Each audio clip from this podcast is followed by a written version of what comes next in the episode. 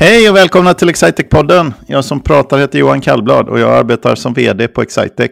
Och vi på Excitec vi är ett it-företag som försöker göra arbetsvardagen effektivare och enklare för våra kunder genom att ge dem bästa möjliga it-stöd för sin verksamhet. Och på den här podden så är det jag och Frida Widersjö som brukar prata med någon kollega ibland och någon gång ibland någon eh, samarbetspartner eller eh, någon nyanställd har det varit ganska mycket under hösten. Eh, och just nu i år så Eh, eller just nu idag så tänkte vi att vi skulle göra någon form av, eh, ja, kanske miniårskrönika, men vi är inte så jättebra på det där på att titta bakåt, vi tittar mest framåt, så vi kanske får in någon framtidsspaning också. Men jag undrar om det inte är så att det här med nyanställningar är någonting som ändå skulle vara med på min lista över vad som hänt i år.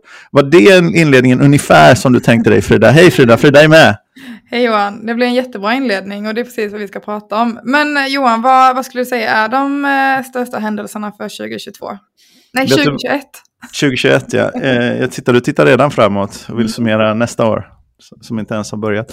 Eh, ja, vet du vad, jag satt ju och tänkte på detta innan när vi pratade igenom vad vi, vad vi skulle prata om. Så, så sa jag det här att vi, eh, det här året flyter ihop lite grann för mig. Eh, jag har inte, det har inte lika tydlig struktur som året innan faktiskt. För då, året innan var vi alla liksom chockade och överraskade över den här eh, covid-pandemin. Va? Eh, och så ingen hade någon minne av att hantera pandemier och man visste liksom framförallt eh, mycket osäkerhet ju, kopplat, kopplat till det och vad händer härnäst och sådär. I år så har det mer flutit ihop. Den kommer tillbaka och kommer tillbaka och kommer tillbaka. Så nu, nu har vi ju någon ny sväng eh, här på gång. Även om det just i den ögonblicket vi sitter och pratar här så verkar det gå relativt sett bra i Sverige. Och vi håller, håller eh, verksamheter och sånt eh, väldigt öppna ju, jämfört med andra länder. Men det är, ändå, det är ändå så att den vill inte försvinna, det här temat och den här pandemin och virussjukdomen. Då. Så jag är nog fruktansvärt less på den och det är nog alla. Mm. Men eh, vad, vad, har du för något bärande? Den här coviden som, eh, som kommer tillbaka igen och igen och igen och aldrig vill, eh, aldrig vill försvinna ur liksom, nyhetsflödet egentligen. Och, och det, det, är väl en, en, en stor tematik. Mm. Väldigt... Säg något roligare nu. Har du något Vet Johan, jag ser bara otroligt mycket fram emot nästa spruta. Uh, och att alla får en vaccindos 3 och att alla går och vaccinerar sig. Det är vad jag ser fram emot något otroligt mycket nu. Ja. Jag, jag, tror ändå någonstans, det som jag tycker ger lite förtröstan, det är att när man tittar på de här gamla eh, liksom informationen och, och, budskapen som har kommit sådär från Folkhälsomyndigheten och sånt så känns det ju ganska liksom som att de har varit på, de har sagt att det tar flera år liksom sådana här, det kommer många Mm. många vågor. Det kommer ta många år. Den kommer bli något mindre potent antagligen, men fortfarande farlig. Och den kommer antagligen bli varianter som sprider sig fortare. Och så här. Det känns ju, eh, om man minns vad det sades för ett år sedan, så känns det ju som att den här omikron, eller vad det heter, det, det känns ju som att den är ungefär vad man, vad man sa att det borde mm. komma nya varianter. Som är. Men lika fullt så får man väl äta upp det sen om det visar sig att det inte alls eh, det inte alls fungerar. Hur har ditt liv varit? Eh, liksom det nya, man pratar om det normala, återgång till det normala och sånt. Men nu är, nu är det normala att förhålla sig till en pandemi hela tiden. Mm. Det är väl helt... Och jag tycker det känns som att det funkar väldigt bra på många sätt. Eh, och att eh, de allra flesta har hittat ett nytt normalt. Um, som väldigt skönt. Sen blir man ju såklart väldigt orolig när, när man hör att eh, smittan ökar på olika håll och att gå tillbaka till det där som var då för, för rätt så länge sedan, så det orkar vi inte riktigt igen. Uh, men uh, annars tycker jag att vi har hittat den där nya nivån som med en stor kombination med hemarbete och digitalt arbete. Att uh, tänka lite extra på att hålla avstånd och tvätta händerna och kanske använda munskydd när det är riktigt, riktigt trångt i kollektivtrafiken. Hur, hur länge tvättar du händerna nu i snitt när du tvättar händerna? jag, jag, tvättar, jag gör sån här eh, kirurgtvättning. Så jag tvättar uppe och under och tummen och där och så ner på handleden och grejer. Så att eh, jag försöker i alla fall vara duktig. Ja, jag har gått tillbaka. Jag är en eh, quick whisker nu om ingen påminner mig. Alltså, det, jag är nere på åtta sekunder nu tror jag. Nej, det är illa Johan. Ja, jag vet. får du faktiskt ta vara för. Ja, jag får faktiskt göra det. Um, men uh, om man tittar på arbetsåret då, eller en, en, sak, en reflektion man kan ha är en av många. Och den, en, en, som inte har, en reflektion som inte har varit så mycket som jag hade väntat mig, det är ju den här miljöaspekten. För innan, innan eh, corona, pandemi, skam och allt sånt här och inga avstånd och, och du, borde, du roar dig när du inte borde, så var det ju flygskam var ju det stora. Mm. Och nu har vi ju liksom, nu är det ju inte flygskam som fått mig från att avstå från att, från att flyga då, utan eh, det är ju någonting annat, det är coronaskam. Mm. Eh, eller vad det nu är. Så, så jag har i alla fall inte jag har väsentligen inte flugit. Jag har gjort en resa faktiskt med, med flyg. Har jag gjort, eh, för den var väldigt svår att få till när jag skulle till Frankfurt och tillbaka. Så jag hade ganska pressat schema. Mm. Men det är den enda resan jag gjort. Jag har verkligen inte gjort någon förlustelseresa. Liksom. Mm med flyg. Då, Men det måste ju, om det är flyg som är det dåliga för miljön så måste ju miljön bli jättemycket bättre, mm. antar jag. Nu, jag fattar att det inte går så fort. Mm. Men uh, har du, miljöperspektivet, har det försvunnit lite senaste året eller har det blivit naturligt integrerat i pandemin? Det känns som en effekt av uh, ett beteende som ändrades. Sen om man kollar på, på flygen så har det ju kanske inte gått tillbaka till helt normala nivåer igen, men ökat avsevärt igen. Så det var väl en rätt så kortvarig effekt eh, egentligen. Så det är bara jag som inte flyger då, helt enkelt? kanske. Ja, du och någon till. ja, men jag, inte, men jag läste att på Bali har de haft, typ, vad var det, så här, sen i mars har de haft så 50 turister totalt. Mm. För det är nästan omöjligt tydligen att ta sig till Bali. Eh, i, och de har haft stängda gränser då för turisterna. Och du måste liksom ha sådär tio dagar i karantän och, mm. och så väldigt, väldigt eh, besvärliga regelverk då. Mm. Eh, men det måste ju vara en enorm, jag har i och för sig aldrig varit på Bali, men eh, det måste ju vara en enorm, enormt omvälvande upplevelse för, eh, ja, speciellt för de som lever av turism. Ja, väldigt eh, förödande. Ja. Det är det. Men Johan, för Excitec då, hur, hur har året varit? Vad, vad har hänt? Jo, men det, det har på något sätt eh, lite grann flutit ihop för mig det, det också. Det var väl egentligen det jag började tänka på. Men jag tror det stora tongivande, um, för man har ju inte direkt några minnen av en inställd kickoff, det, det ska jag ju säga, även om jag, även om jag måste säga att vi, vi gjorde ju tappra försök alltså på att planera om, planera om, planera om, planera om genom hela sommaren. Vi hade ju, vi hade ju massa idéer på vad vi vad vi skulle hitta på som vi fick eh, ställa in och till slut mm. så sa vi, accepterar vi väl att det inte, inte blir något sånt. Sen, sen gjorde vi ju ändå faktiskt en, mm. en eh, när, när det verkade som vi var ur pandemin, så här, mitten, slutet på oktober där någon gång, så, så gjorde vi faktiskt en, en företagsgemensam träff. Men, eh, så man minns inte dem, men jag tror det stora teman, åtminstone om man tittar på oss externt ifrån, det är ju eh, den här väldigt starka tillväxten som vi har haft som både faktiskt är ett resultat av att de som är våra kunder sedan tidigare har velat göra mer saker. Eh, vi har haft ovanligt bra sen nyförsäljning, nya kunder som vill göra saker med oss. Mm. Och sen har vi eh, jobbat väldigt mycket med förvärv, så vi har gjort några stycken bolagsförvärv under året och integrerat människor och kundbaser, egentligen kunder, till andra företag som vi då har, har köpt och försökt få ihop som en del av den, den mm. helheten vi vill leverera. Då. Så det har varit oerhört mycket kundarbete under året. Och det är ju bra för oss, för det är, det är ju det som är, driver vår tillväxt. Liksom. Och det tycker jag är väldigt framstående för det här året. Vi kan ju börja redan i januari när, jag tror att det var januari vi gjorde det första förvärvet för året och eh, stärkte vår position inom analys och beslutsstöd när, vi, eh, när det fantastiska företaget Milnet BI blev en del av Excitec. Um, och eh, det är ju fantastiskt roligt att vi kan erbjuda ännu större omfång kring eh, analys och beslutsstöd till våra befintliga kunder nu. Mm. De är verkligen, de personerna som kom in där är verkligen jätteduktiga. På, det har betydit jättemycket för oss. Jag hoppas de känner sig välkomnade. Så är det alltid. Det blir alltid en del friktion och turbulens i samband med eh, att man förvärvar ett bolag. Det är inte så konstigt, för de personerna som kommer in, de har ju inte liksom valt Excite. De hade ju mm. valt Milnet BI som arbetsgivare. De, de, mm. valde ju inte Excitec, utan vi valde ju dem. Liksom, och de som mm. ägde aktierna valde att sälja dem till oss. Så det är en finansiell transaktion, men människorna liksom kan man ju inte sälja och sådär. Så vi, men vi tror vi har egentligen, vi delar ju liksom en, den här idén om att eh, liksom använda datan för att ta bästa möjliga beslut för ett företags verksamhet. Liksom, och ta mer datadrivna beslut och mm. visualisera och även automatisera sånt här med budget och prognostisering och, och sånt där. Va? Så, så de borde passa in, men så är, så är det ändå alltid stökigt. Men någonting som inte varit någon tvekan någon gång, det är att de var oerhört duktiga på de här mm. sakerna de jobbar med. Så för oss har det betydit jättemycket.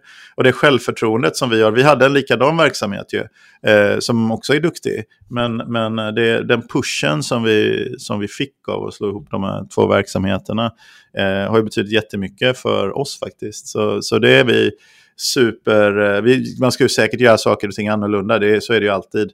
Liksom, man springer ju inte ett, ett maratonlopp och så är liksom varje fotisättning perfekt. Det, så funkar det ju mm. inte. Men, men eh, på det stora hela så måste jag säga den, den där vill vi ju inte göra ogjord. Den var, det har betydit jättemycket för oss. Väldigt härligt.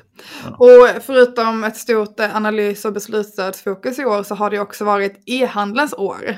Eh, vi har eh, inte helt oväntat eh, och väldigt i linje med, med att vi jobbar med IT också satsat mycket mer på e-handel. Mm. Eh, och det är ju väldigt i tiden, inte minst av den otroligt stora boosten e-handel har fått under pandemin. Ja, vi har tre, när vi började året så hade vi inget, vi hade väl några personer som jobbade lite med digital handel då, men nu har vi tre stycken hela team som är helt dedikerade till, eh, till digital handel och att hjälpa våra kunder med lösningar. Och de har fullt upp, eh, mm. ska jag säga. Så, sen vill vi, om någon lyssnar här och vill jobba på digital handel, det tar en stund innan vi skickar ut det här och projekt tar slut och blir klara och man behöver scopa i början. Så om ni är intresserade av digital handel så är vi absolut mm. intresserade av att prata mer om det. Men just nu och så som det har varit under hösten så, så har de teamen eh, helt fullt upp alltså. Ja. Så, men, men det är jättekul, för det hade vi ju inte. Vi hade inga sådana team för ett år sedan och nu har vi som sagt tre team som kan jobba parallellt med mm. den typen av, av lösningar. Då, så det är ju jättespännande. Väldigt kul och det handlar ju inte bara om business to consumer-företag som liksom jobbar med retail och säljer kläder online utan jättemycket business to business-företag har ju komplex eh, varuförsäljning på nätet nu och tar stora kliv framåt hela tiden där så att det mm. känns jättespännande att se vad det här är på väg. Jag, jag, skulle nog säga att det inte ens främst handlar om, om det här konsument, uh, business to consumer då som du kallar alltså försäljning till konsumenter. Sånt som vi uppfattar när vi köper julklappar, liksom, sånt som vi mm. uppfattar som e-handel. Det är inte främst det, sådana kunder har vi ju. Eh, som, som jobbar med, eh, med det. Liksom. Vi, har ju, vi jobbar ju med Matsmart och Mathem och med Proffsmagasinet och med många andra. Mm. Eh, men de kunderna till oss som är i den verksamheten, de, de är ofta superduktiga. Det är hela deras kärnaffär handlar ofta om hur de framställer sig själv digitalt liksom, och skapar en digital köpupplevelse. De är mycket bättre, de är proffs på det, de är bättre på det, mycket bättre än vad vi är. Vi är ju bra på de där flödena bakom det där man inte ser, att paketet kommer ut i tid. Mm. Eh, med ett att du har rätt saker hemma på lager så du kan leverera fort, att du lovar rätt saker, att du sätter rätt priser och sånt. Det är det som vi är experter på, mm. på inte den där eh, användarupplevelsen. Så så våra tjänster bygger ju, men, men när du kommer in till mer företagsförsäljning, business to business, som du kallar det för, det, då är det ju mer de där flödena som måste funka och sitta. Det handlar inte riktigt lika mycket om att Volvo ska ha en digital köpupplevelse när de köper in nya liksom, skiftnycklar.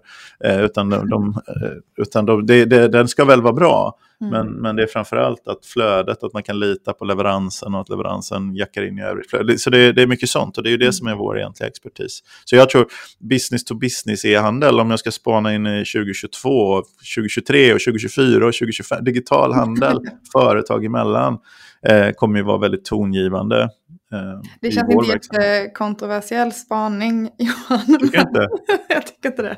det, det du vill, vill höra mig prata om metaverse, så att vi ska sitta med sådana här uh, såna Oculus Rift eh, på oss och, och, och konsumera vår, vår, digitala handel. Jag tror jag inte kommer hända inom företagsförsäljning någon gång snart. Nej, det gör det nog inte. Nej. Det Men finns ju faktiskt applikation, tillämpningar där man använder, eh, som, in, som är alltså där ute i verkligheten, jag menar inte bara på fantasistadiet utan i verkligheten, mm. så är det inte ovanligt om du ser någon till exempel som servar en rulltrappa eller någonting i den stilen, något sånt där servicejobb, så är det inte alls ovanligt att man har en sån här augmented reality, att man har en datorstödd eh, tillämpning där man eh, liksom tittar på någonting och så kan den visa okay, vilka är reserv, de här delarna jag ser här, vilken är reservdelen, vad är artikelnumret, hur kan jag beställa mm -hmm. den och så vidare. Det, det, sånt, sånt förekommer i, i, faktiskt i verkligheten och hos våra kunder. Det är inte super, alltså de allra flesta tillämpningarna är ju inte sådana men det finns eh, tillämpningar åt det hållet. Däremot har jag inte sett någon av mina kunder vara ute i, med en sån här Oculus Rift, eh, du vet, de här stora, ute och röra sig bland folk. Det. det kanske kommer. Ja. Ja, vi kan ju se. Men Johan, förutom att ha ett stort fokus på e-handel så har ju en eh, annan spännande sak hänt eh, och det är att vi har valt att eh, dra igång verksamheten i Norge. Exakt, jag tänkte nästan att du skulle prata om det. Ja, men det känns ju ändå som en, en lite stor grej som har, som har hänt under året. Ja, jag känner ju att du har varit ganska inblandad i det. Ja, men det, det, känner jag också. Ja. Vad har du gjort? Vad har du gjort Frida? Vad är det du har hittat på? Nej, men eh, vad heter det? Resan i Norge började ju eh, tidigt på året när vi eh, valde att eh, starta upp en verksamhet, Excitec eh, AS, i, i Norge. Och eh, då var det ju väldigt mycket startup-känsla på hela satsningen och vi var ett, ett gäng som skulle liksom ta hela Excitec till eh, Norge. Sen fick vi väldigt skjuts där när vi eh, några månader senare förvärvade eh, Vitari. Ett eh, rätt så stort företag som har en stark position på marknaden. Eh, framförallt inom ERP och Visma. Ehm, jättespännande och kul eh, att fått eh, vara en del av att eh, få, få in den verksamheten i Excitec. Eh, och det kommer ju hända allt mer framåt också. Det är ganska spännande det där tycker jag. För att det, det är ju alltså, man, det finns ett uttryck som kallas att vara intraprenör. Eh, ju, som liksom i relation till entreprenör, att skapa nya saker inom befintliga strukturer. Och det anses ofta vara något av det svåraste som finns. Eh, av, av natur. För liksom börjar du på nytt på blankt papper, då kan du göra vad du vill. Mm. Men eh, ska man göra något motsvarande in, inuti en befintlig struktur så, så kan det vara mycket svårare. Det är mycket svårare att våga också. Men mm. jag tror det är ett ganska intressant läge eftersom vi hade vågat dra igång helt på ett blankt papper egentligen. Och så får vi en en eh, befintlig struktur, eh, eller tillägnar vi oss en befintlig struktur som säkert behöver, som vill utvecklas, men som inte riktigt har klarat av att ta stegen själv. Det blir en väldigt intressant kombination. Det har varit överraskande lite konflikter, skulle jag säga, i, mm. eh, sen är det att allting, eh, det är klart att det här entreprenörsmässiga gänget som skulle dra igång från scratch, de tycker ju ofta kanske att saker går långsamma och de andra tycker säkert att det går för fort. Men det är inte konstigt ju. Men det har varit överraskande lite friktion och en stor samsyn kring målbilden tror jag. Mm. I, I att att bli liksom en, en ledande leverantör för med, med stora företag i, i Norge liksom, som vill, vill fortsätta sin digitaliseringsresa. Den, den, och, och, att titta väldigt mycket på vad vi har gjort i Sverige som, som vägledning, inte som eh, facit på något sätt, men som någon form av vägledning. Att om det funkar i Sverige så borde vi åtminstone prova. Liksom. Mm. Så det, där, det där är väldigt, väldigt spännande. Eh, tycker jag. Jag är inte säker på att det hade blivit samma personer från vår verksamhet heller som hade räckt upp handen ifall vi, ifall vi hade gjort det här förvärvet först. Det är inte säkert. Eh, men eh, ja, vem vet. Men eh, du, är, du är på insidan där. Vad är dina reflektioner? Mina reflektioner är att jag har helt fantastiska kollegor i Norge och eh, jag ser fram emot jobbet varje dag. Och eh, vi brinner för att våra kunder ska bli så nöjda som möjligt och växa så länge som möjligt med oss. Så eh, Nej, väldigt, väldigt eh, kul år som jag ser fram emot att jobba ännu mer med under 2022. Vilken flax du hade att du räckte upp handen där. väldigt. du visste ju inget om den här andra diskussionen då. Nej, det visste jag inte. Men det blir ju bra. Men eh, vad heter det, vi har ju inte bara verksamhet i Norge utan vi har också en verksamhet i Danmark. Hur har det gått för eh, våra vänner på eh, andra sidan gränsen? iAdvice, ja. Eh, de, jo men det har gått bra. De har vuxit på bra, helt organisk tillväxt, vuxit på bra. Det blev lite proppen ur faktiskt efter mycket corona-lockdowns och sådär. Så har det varit bra, bra fart på det hela. Och det, så det är väl två saker nu som sätter tonen. Det ena är, är att de också har gjort ett stort traineeprogram på samma sätt som vi har gjort i Sverige. Och relativt bolagets storlek så är det faktiskt det största traineeprogrammet. Jag tror de var åtta eller tio personer eh, i ett bolag med eh, liksom, eh, knappt 30 anställda. Mm. Eh, så, så det är en oerhört stor andel av det befintliga. Och det, och det kämpar man ju med. Det är inte så lätt att dra igång trainee-program och speciellt inte av den omfattningen. Då. Det andra roliga som händer nu det är att den här programvaran Vismanet som har blivit riktigt, riktigt bra, som vi använder mycket i Sverige för de, de som ett redovisnings, ekonomi, redovisnings och logistiksystem i i eh, molnet för lite större företag. Det har, det har funnits molnbaserade eller webbaserade redovisningssystem länge eh, för småbolag. Men, eh, men eh, det här är ett för lite större bolag. Då. Det har blivit riktigt, riktigt bra och vi tar mycket marknadsandel och växer snabbt eh, med det systemet i, tillsammans med det systemet och ekosystemet runt där kring mm. då, som vi har varit med och bidragit väldigt mycket till. Det ska, nu ska jag komma till slutet av den långa meningen, det systemet ska till sist lanseras ordentligt i Danmark. Vi har pyslanserat det lite. Vi har nog 5, 6, 7 kunder på det, så vi har smyglanserat lite, smygit ut det med Vismas goda minne. Men det kommer en ordentlig lansering nu eh, under, eh, under första kvartalet här i 2022. Så det är spännande om vi börjar titta lite, titta lite framåt väldigt spännande att följa hur, hur det går för danskarna där. Var, det, det var våren. Det hände väldigt mycket. Ja, det, det här var faktiskt hösten. Jag ville ge dig en liten clue här nu för att fråga om framtiden, för jag har nämligen en bra övergång här. Det var våren. Men eh, vad, vad har varit speciellt tongivande under hösten, Johan? Ja, du vill väl inte ta den? Nej, men nu får du gå igenom det här året. Ja. Vet, jag ska ge dig en ledtråd. Det som varit väldigt tongivande under hösten har varit att vi äntligen fick eh, träffas allihopa. Ja. Eh, vi fick ses på den där kickoffen som blev inställd och omställd och inställd igen. Eh, ja. Träffades allihopa fysiskt och det var helt det var, fantastiskt tycker jag. Det var kul. Vi var över 300 personer som, eh, som sågs faktiskt i, utanför Stockholm blev det. Eh, till sist. Så vi hade det jätteroligt där. En, en lång helg tog vi och eh, roade oss mest mm. faktiskt. Mm. Och körde kompetens eh, pass. Och det händer ju så mycket liksom i kreativitet när människor träffas, många för första gången. Då. Jag tror vi räknade ut att 60% av de som var där hade inte varit på en Excitec kickoff tidigare. Så det var väldigt, väldigt nyttigt eh, mm. för oss. Och en stor sak in i det var ju att vi har kunnat köra vårt trainee-program då, där vi tog in rekordmånga nyanställda efter sommaren. Eh, vi har kunnat göra det till väldigt stor del fysiskt med fysisk närvaro. De har setts tillsammans och det skapar nog en annan sammanhållning. Och framförallt är det enklare för dem att kunna navigera bolaget.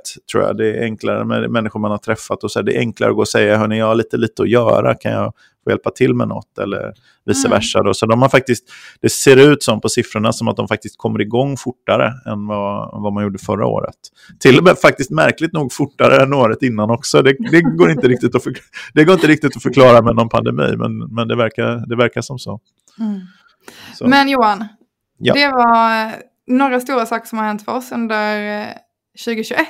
Vad, vad ser du, vad, vad kommer hända 2022? Vad, vad gör Insight då? Jo, men jag ville ju här, det var ju den här klon som jag ville kasta ut här. För jag har nämligen, vi har sagt tre stycken övergripande teman för nästa år eh, i, i samlingsnamn. Och du vet ju att jag är en liten sucker för namnsättning, projektnamnsättning och sånt där. Så du får se om den flyger. För det är inte så, jag har inte presenterat det här nämligen internt ens ännu. Så, men vi har tre stycken teman som går in i, vi, vi använder ju det här OKR eh, som metod för verksamhetsplanering. Då. Det är Objective Key Results. Det handlar egentligen om att man sätter spotlight på olika delar i verksamheten och ger någon riktning och sen bryter man ner så att alla avdelningar, enheter, team och till och med nästan ner på individnivå kan använda samma verktyg för att se hur bidrar jag i den här riktningen. Men de tre övergripande programmen då, det är ett program som heter 1 Excitec. Eh, det är ett program som heter Mitt Excitec. Och det är ett program som heter Allas Excitec. Eh, och om vi börjar i fel ordning, om vi börjar baklänges där, så Allas Excitec är egentligen en fortsättning på det som vi hade som tematik in i detta året. Det handlar eh, dels om att hjälpa våra kunder med fler affärsprocesser och den kapaciteten. Eh, att att eh, alla våra kunder ska bli erbjudna möjligheten att automatisera mer än det de har. Oavsett, en del har automatiserat tio olika saker och en del har bara gjort en. Mm. Liksom. Men oavsett var du är så ska vi, vi prata om evigt utvecklande kundrelationer. Vi ska erbjuda alla våra kunder någonting relevant så de skulle kunna göra mer eh, och utveckla sin, sitt digitala it-stöd. Så det, men det, det, det är temat som vi fortsätter med och hållbarhetstemat. Där vi, har gjort, vi har haft hållbarhet i centrum eh, i ett mm. år nu ungefär. Vi var kanske sena på den bollen men vi har gjort det ganska ordentligt och haft perspektiven eh, eh medmänsklighet, företagande och klimat egentligen i, i, som vi har roterat under, under året. Eh, men Eh, så hållbarhet igen och det vi vill få in eh, lite mer och bli lite bättre på i hållbar, på hållbarhetssidan det är, eh, det är det här effekten som våra lösningar, våra digitaliseringslösningar eh, ger oss våra kunder. Ett uppenbart exempel på det är de här inköpsoptimerings eh, programvarorna som vi jobbar med som handlar om att du inte ska köpa in onödigt mycket. Liksom att datadrivet försöka räkna ut mm. vad är det som egentligen bör efterfrågas för då köper man in rätt mängd hela tiden. Då undviker man svinn och kassationer och onödiga transporter och grejer på fel ställen och, mm. och sådär. Så det är ju tydligt liksom, hållbarhetsvärde i den typen av av uh, lösningar. Då, då, Så, så det, det är faktiskt allas Excitec, det temat. Mitt Excitec är väl kanske det som, det, det där första är en carry, det är någonting som vi har jobbat med länge egentligen, formulerat lite annorlunda. Men mm. mitt Excitec är helt nytt. Och det är en liten eh, käpphäst för mig som jag, som jag känner mig nöjd med själv. Då. Men jag har tänkt mycket på det här med resan och anställningsresan och hur fungerar det? Du är ju ett exempel som, som har varit här ett antal år och som har gjort nya mm. saker, saker som du inte hade kunnat gissa att du skulle jobba med av goda skäl, för att vi hade ju ingen verksamhet. Hur hade du kunnat gissa det? eh, liksom, vi hade ju inte den verksamheten som du jobbar med när du mm. började. Men, men den här att titta på anställningsresan, där vi, vi kanske har tittat ganska mycket på företagets behov, till exempel av nya ledare, erfarna ledare ledare, affärsmässiga ledare och sådär som vi pratade om. Men, men det finns ju många resor man kan göra i bolaget och vi är ju ett växande företag som gör nya saker. Det ska finnas stora möjligheter tycker jag att tillgodose många, många fler typer av karriärresor internt på Excitex. Så vi vill, vi vill uppmuntra, synliggöra och eh, hjälpa de som är hos oss att göra karriärresor oavsett i vilken led man vill göra dem. Då. Underlätta att byta område som man, som man vill jobba med. Också synliggöra olika nivåer. Också prata faktiskt om sånt som kompensation. Liksom. För en exceptionell insats ska ju kunna leda till en mycket bra liksom, löneutveckling till exempel. Om man vill göra, man ska kunna göra olika val ser jag framför mig. Det kommer ta många år och det kommer vara något som vi jobbar med liksom, som evigt utvecklande Eh, kollegiala relationer kanske. Man ska kunna få, få välja mer och synliggöra de olika vägarna som inte nödvändigtvis är en chefs ledarväg. Då.